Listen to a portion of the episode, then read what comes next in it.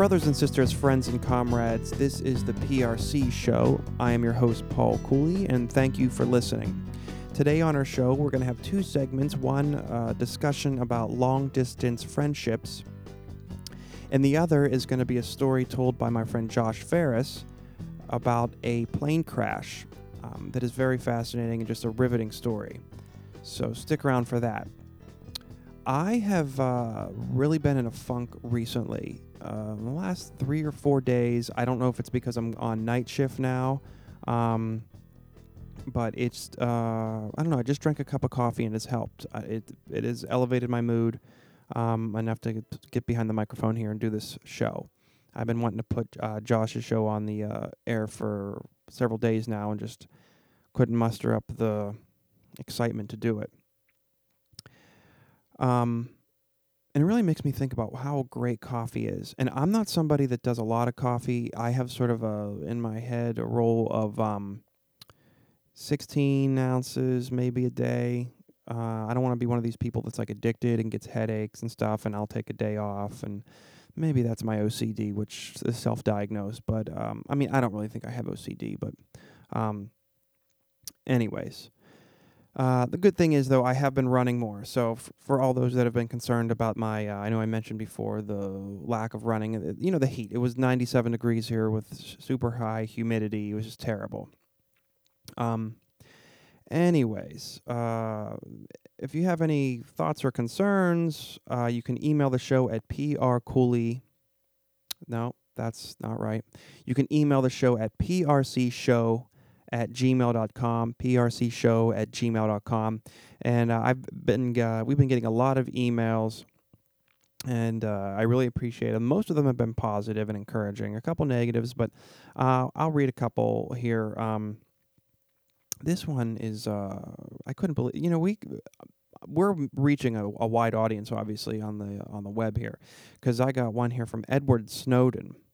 Edward Snowden's the guy that kind of uncovered that, you know, the National Security Agency is listening to our phone calls and emails and all that stuff. But here's his email. Paul, I think your show is great, but watch what you say or they're listening. I'm craving more episodes. Any chance you can put more up? Anyways, I've listened to all your shows twice now. I've had a difficult time learning Russian, and the food here is terrible. Your shows have really helped me get through these boring times here. Thanks for doing the show, and maybe I can be on it someday when the dust settles. Well, how about that? I mean, I think that's great that he's listening. I hope everything works out for him. I think what he did is a great thing. And then we have this other email. Now this, I'll tell you what, I have, well, I'm not going to say I'm a huge fan. I mean, maybe I'm not even a fan, but listen to this one. Tell me who you think it is. Maybe by the end of this, you'll know. She sent me this email, and it's actually mean. I mean, it's not mean, but okay, here it goes. Paul, we all start somewhere, but some people shouldn't start at all. Perhaps you'd be better off selling your recording equipment and pay for some phonics classes and learn how to speak. I have no idea why Stedman enjoys your show. Oprah Winfrey. Now, isn't that something? Oprah ended up listening to the show. Now, maybe she only heard the last episode. I don't think was that great. Maybe she heard that one. I don't know. Last episode was uneven, I think. Either way, that she even knows who I am and has listened is great. And you know what, Oprah? What I'll say is I think Stedman's going to continue to enjoy the show. He will find a show in the future. Maybe it's this one. Because I have this episode, I did do a lot of reading for on women's magazines for this episode. Maybe he'll let you listen and you'll become a fan and email me back. But anyways, thanks for the emails, everyone. And you can email the show at prcshow@gmail.com. That's prcshow@gmail.com. All right, now as all shows are sponsored by things, our show is sponsored by all the books that I own that I haven't read. Now, this show is sponsored by a book called The Brothers K by David James Duncan. Now, the story behind this book is that my friend Dan in Chicago was raving about this book, and he has given me several recommendations on books that I like, and he's like 2 for 2 or 3 for 3. Well, one was that book about John Brown by Cloud Splitter, which I really enjoyed, and then Sacred Hunger, which was amazing. That's a book that I plan on reading again soon. I want to. I just have such a huge reading list. So anyways, Dan recommended this book for me. And I think he said, like, people, like, cry when they read it and all that jazz, which sounds great. And it's not, I don't think it's a takeoff of The Brothers Karamazov, or maybe it was there's some loose, I guess there's some brothers, whatever. But it's a book about family, American family. 4 brothers come of age during like the 60s and the Vietnam War and all that stuff, I think. But so I'm against like buying new books for the most part. And so this book was on my used book list, like looking for it in used bookstores forever. And on one of these trips out to Chicago to visit my friend Dan, I was actually in Minneapolis at the time. We were coming back from... we solved him during our trip. Anyways, I saw this in a used bookstore, and I was just like, oh, I got to pick this up. And I intend to read it at a certain point, but just haven't got around to it, because when I read books, I like to have other books that I'm sort of, dovetailing them in between a theme or something like that. And right now I'm on English Revolution and European history, so this doesn't fit into that. Anyways, the book is called The Brothers K by David James Duncan. Pick it up at a used bookstore like I did. Read it. Let me know how it is. prcshow@gmail.com. Okay, now on to our discussion about long-distance friendships.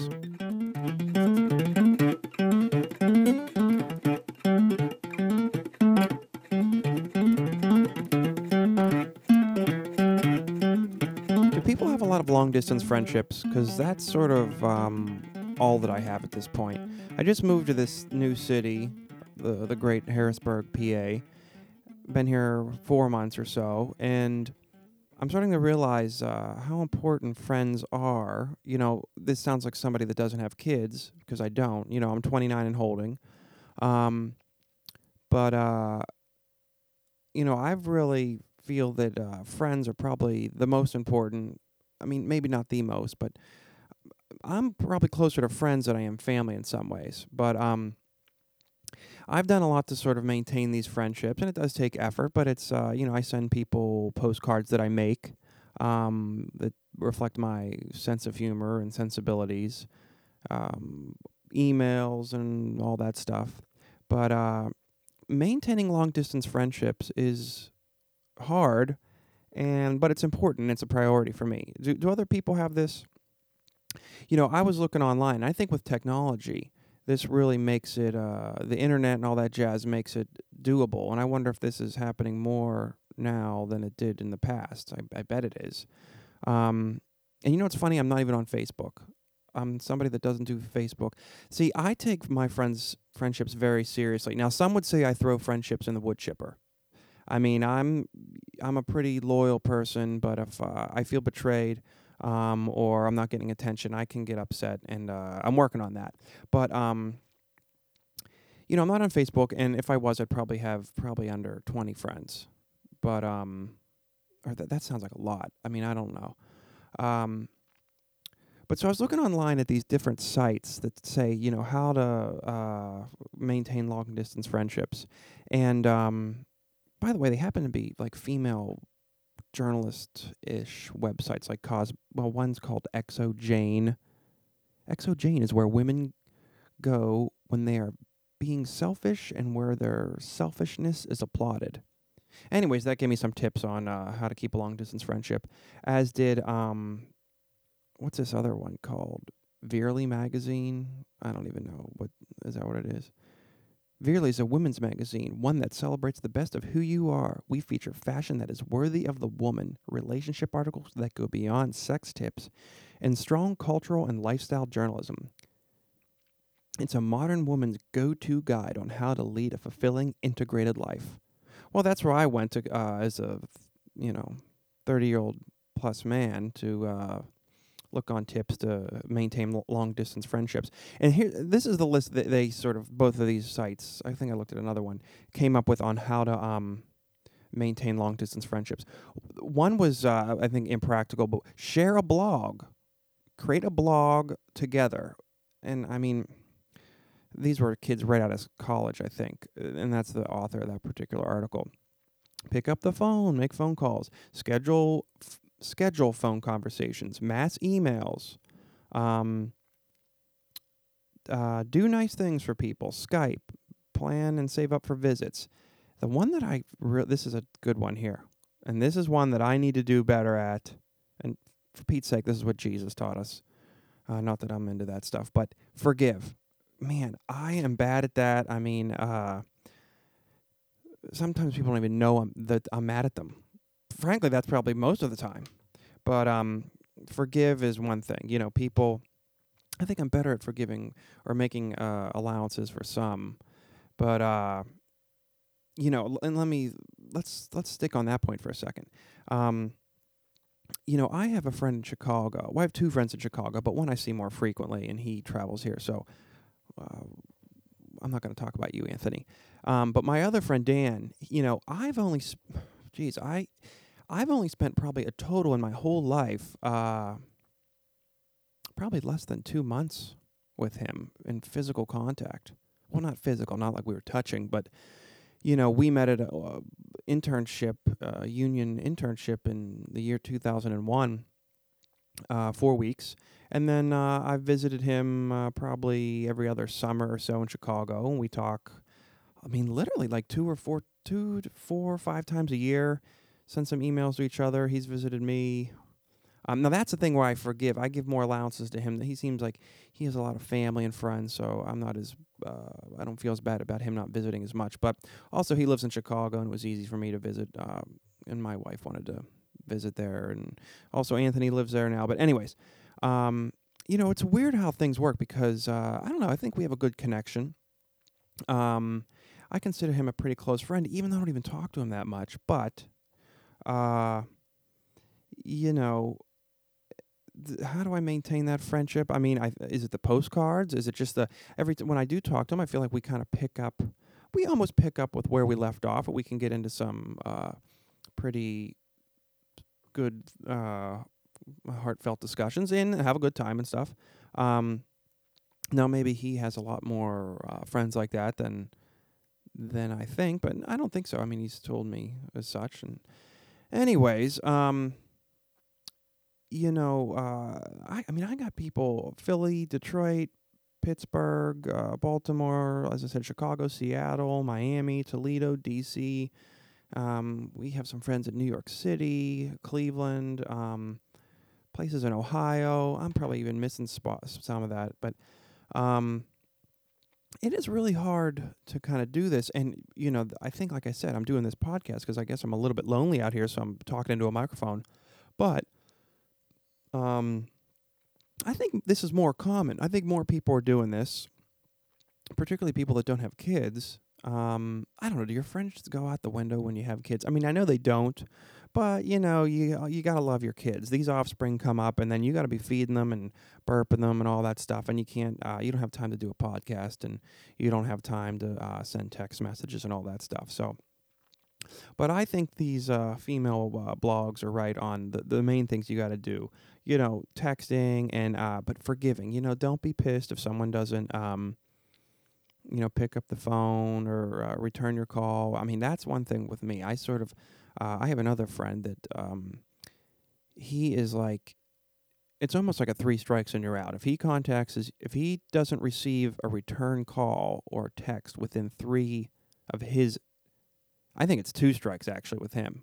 He does 2 efforts to reach you, done. I mean, it's like you are no longer a friend. And I respect that about him, actually. I'm almost the same way. I think I'm more of like a 4 strikes, you're out. But I don't even go for that. I'll go 2, and then I'll wait, and then let the tables reset. He's pretty diligent about that. And, you know, he's a sensitive guy like myself.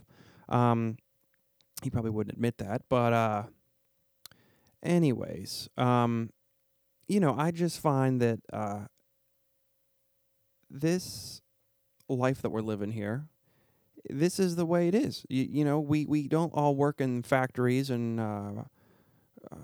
have the same sort of jobs, and where everyone's moving around. And that's just how you got to do it. I don't know.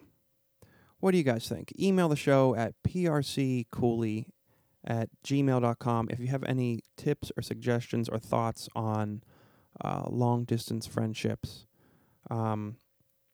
I had a friend, Keisha, once tell me that friendships are like trees. Well, that's not what she said. The way you can think about friendships is like this.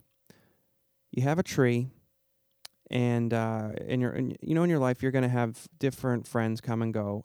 Some friends represent different parts of the tree. So your really close friends, the friends that you can really rely on, are like the trunk of the tree.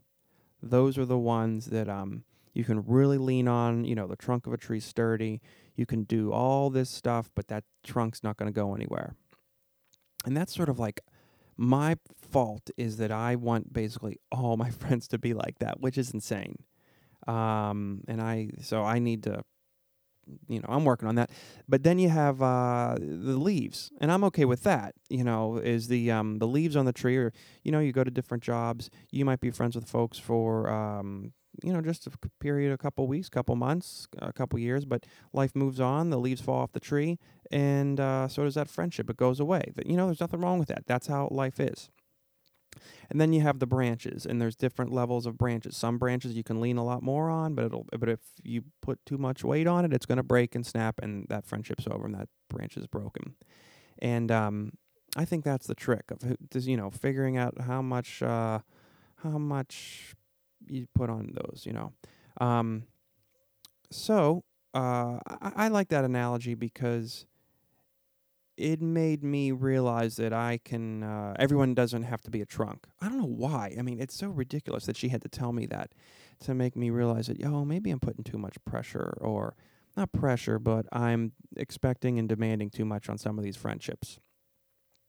You know, and everybody's different. I mean, I'm not the closest person with my family members. Some people are super close, eat dinner with them 3 times a week, or, you know, talking to their parents every night. I mean, oh my God, I could never.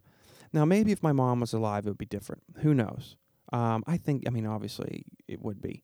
Even then, I've always been still a little more independent than, but whatever, that's fine.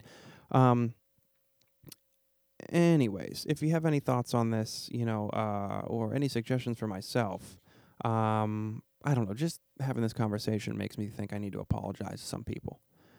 So anyways, hope you're going to enjoy this next little talk by my friend Josh. It's a really good experience he had. Oh, let me give you a little intro to this. So my friend Josh is going to tell you a story, and I'll tell you that when this story happened, and Josh is a really good friend of mine, so I was aware of what was going on when it happened, and I said to my wife in bed, I said, oh, I hope everything's okay with him, and I really was, like, worried, because, well, you'll hear in the story, but I just, one of those things, the radio's on, and then you hear this thing, and you're like, oh, wait a minute, my friend's there. This is, well, I don't know, it's a big city. I'm not going to give it all away, but this is a good story he tells. Enjoy.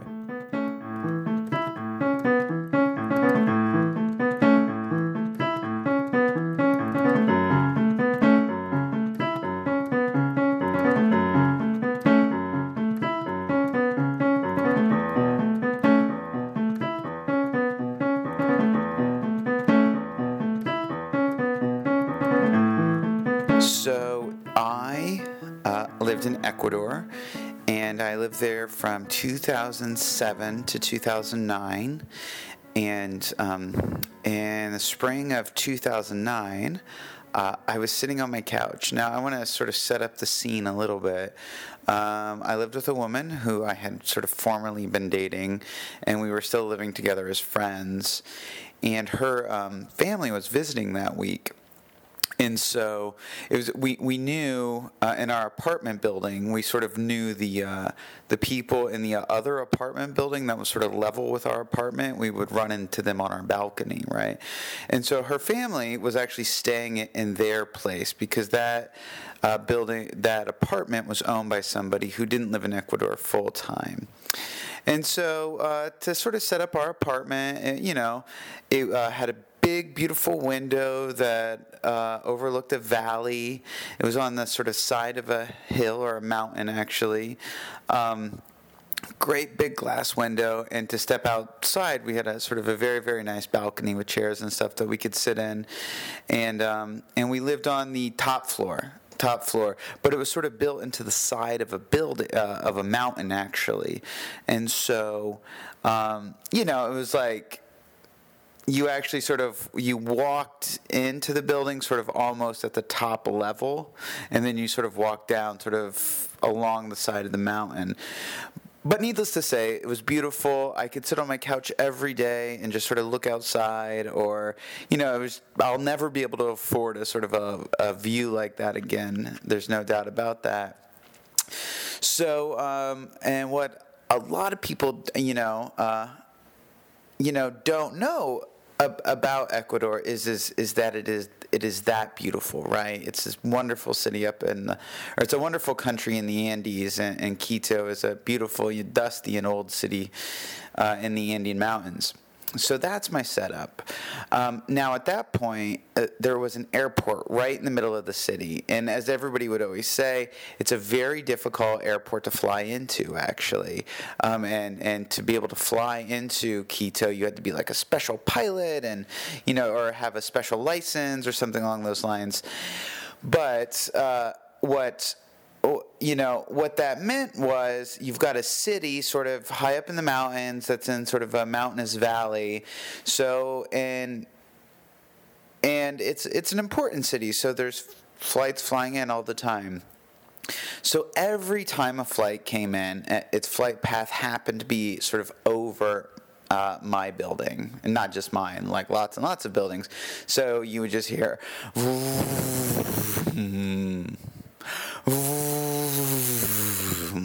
all the time. So, you know, that became a little frustrating at some point, right? And so, but you almost deal with it, right? You would literally be talking to somebody in your house, hey, how you doing? And then you would sort of pick it back up, right? Yeah, your conversation. So no big deal.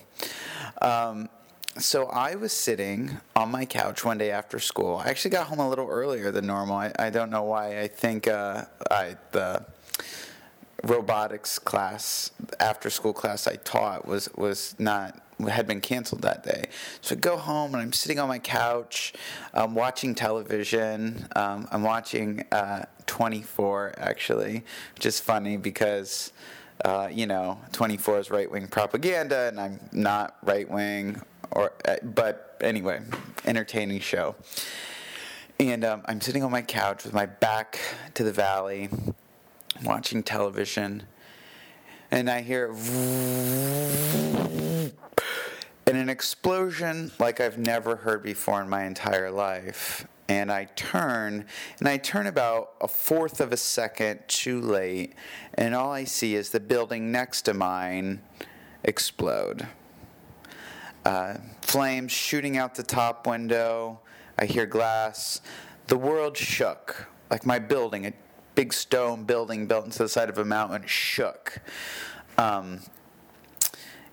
And I didn't know what happened, but I did know what happened. A plane had crashed into the building next to me. Now, the building next to me was, I would say, 25 feet from where I was sitting. And the cleaning woman that lived in our building, her name's Nancy. Nancy ran in and said, you know, what happened? What's going on? and all, un avión was my response. It was a plane. And I said, call the police, please, Nancy, call the police, call the police. And she just said, ¿Dónde está mis niños? Where are my children? And I said, what's the police number? And all I remember, and it's and all this chaos, and really, I mean, it's like the building shook, but the very bones in my flesh shook, right? And I remember her saying, "Nueve uno uno," and in my brain, sort of taking a note, being like, "Huh, I've lived here 2 years, and I never realized it was 911, just like it is in the United States." So anyway, I run outside. And it's chaos. There's people all over the street. And we live in a cul-de-sac. So there's no through traffic. And there's black, acrid smoke sort of pouring outside. And I'm thinking, oh, my God, it just crashed into the building and what looked like the apartment of where my roommate's family was living that week. And but outside her father ran, and I saw Ed and all the chaos and the smoke pouring out. And I said, Ed, are you okay? And he said, yeah, I think it was the floor above me. And I said, where's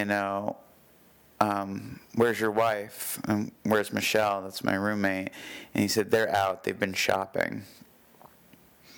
And at that point, I look up from the street view, and on the very top floor of that building, I see a kid or a person beating on the window to let them out. And so I run into the building.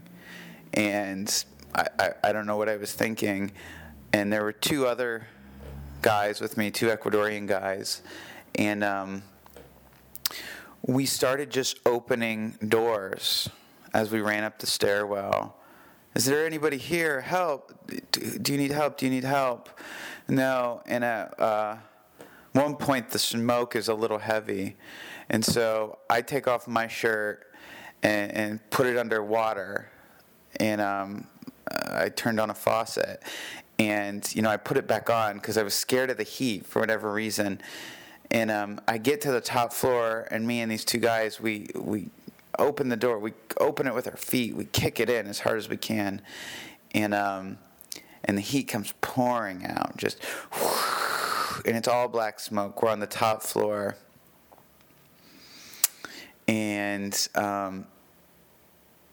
we sort of don't know what to do, and so I run into the apartment that was just right below us and get a bucket of water and sort of throw it on the and run back upstairs, and I throw it on the floor, and it doesn't really do anything, but for whatever reason that gave the two Ecuadorian guys the confidence to run in, and they ran in and they grabbed that kid that we saw at the window and wrapped him in a blanket and ran him back out. And as we were going down the stairs, I remember we ran into somebody else, and they said, my dog is in here. Mi perrito está aquí. And we said, and I just looked at her like, what? And the guy next to me, the Ecuadorian guy, said, like, fuck your dog. This day just makes me laugh because as half a second after that, we heard the first explosion. We were at the door at that point, really, because we'd been running down the stairs. And what people don't know is gas stoves and dryers and your water heater in a place like Ecuador, there's no such thing as central gas. There's propane tanks. So just my apartment had two propane tanks. One that heated the water. It sat outside on our balcony, and then we had one by the stove, and it sat there. And I don't know. We had like a little doily on it or something. You didn't notice it, right? But you definitely noticed it when your propane was out. And so as we went outside and turned back, we saw. You start hearing the first explosion, and it was a propane tank. And in my brain, I'm like, oh my God, every one of these propane tanks are going to start exploding. And everybody, I think, realized that, and we started running to the sort of open end of the cul-de-sac. And what's unfortunate is, I have no idea how many minutes this was, but there were far more reporters than there were EMS and fire trucks, and that's no fault of the sort of Ecuadorian state or the Quitanian government. It's just things don't work as well, and there's always more press at an event like this. So everybody started running up, and it's at that point I start noticing, there's huge pieces of things laying in the street, and there was a piece of the plane, and there's rubble, stuff that could have hit people, and as far as I know, it didn't. And so, we all got out of there quick. And the firemen that were there was rushing us out. Get out of here, get out of here. Like, they knew there was real danger. So Ed and I go up to the top of the cul-de-sac, and he had run out without shoes, so he didn't have any shoes. And we waited until Michelle and her mom had come back, and the family reunited. And so that was it. And, there's obviously sort of more to that story. I think 7 people died in the plane, including a kid. I think only one person, or maybe 2 people in the building died. And basically, the plane had lost elevation and was flying too low. And so it ran into the top of 2 buildings, the one next to me and then the one next to that one. It sort of went in between them. So the body of the plane sort of fell in between the 2 buildings, and the plane, the wings are what destroyed the 2 buildings. And that's the plane crash that I sort of survived through. And, there's more after it. There was fear of looting, and there's sort of more to this story, but that's was 20 minutes to a half hour of my life one day in the spring of 2009. Thanks for listening. Isn't that a great story by Josh Ferris? When that happened, I was in bed, and I remember listening to the radio, and I heard the BBC, a plane crashed in Quito, Ecuador. Several people are dead, and I thought, oh my God, Josh is in Ecuador. And I turned to Kate and I said, oh my God, this is, I hope he's okay. And obviously he was, but at the time, this was several years ago. Well, we still had the internet. I don't know. I just didn't, maybe weren't as close. I think I texted him or emailed him, but there was a pang in my heart, and I was worried about him, and then I went to bed. So then he told me, oh yeah, a plane crash. I was like, oh my God, I remember when that happened. I was nervous. I was worried. So great story, Josh Ferris. Thanks for sharing it with us. There will be more shows soon, and thanks for listening.